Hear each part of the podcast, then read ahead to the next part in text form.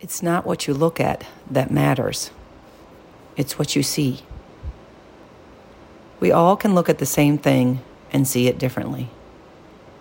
Our view is shaped by our experiences, our culture, our relationships, our conditioning, and our consciousness. We simply assume that the way we see things is the way they are. Some people can see the world as good and their lives as a gift. Others see the world as inherently bad and their lives as a burden.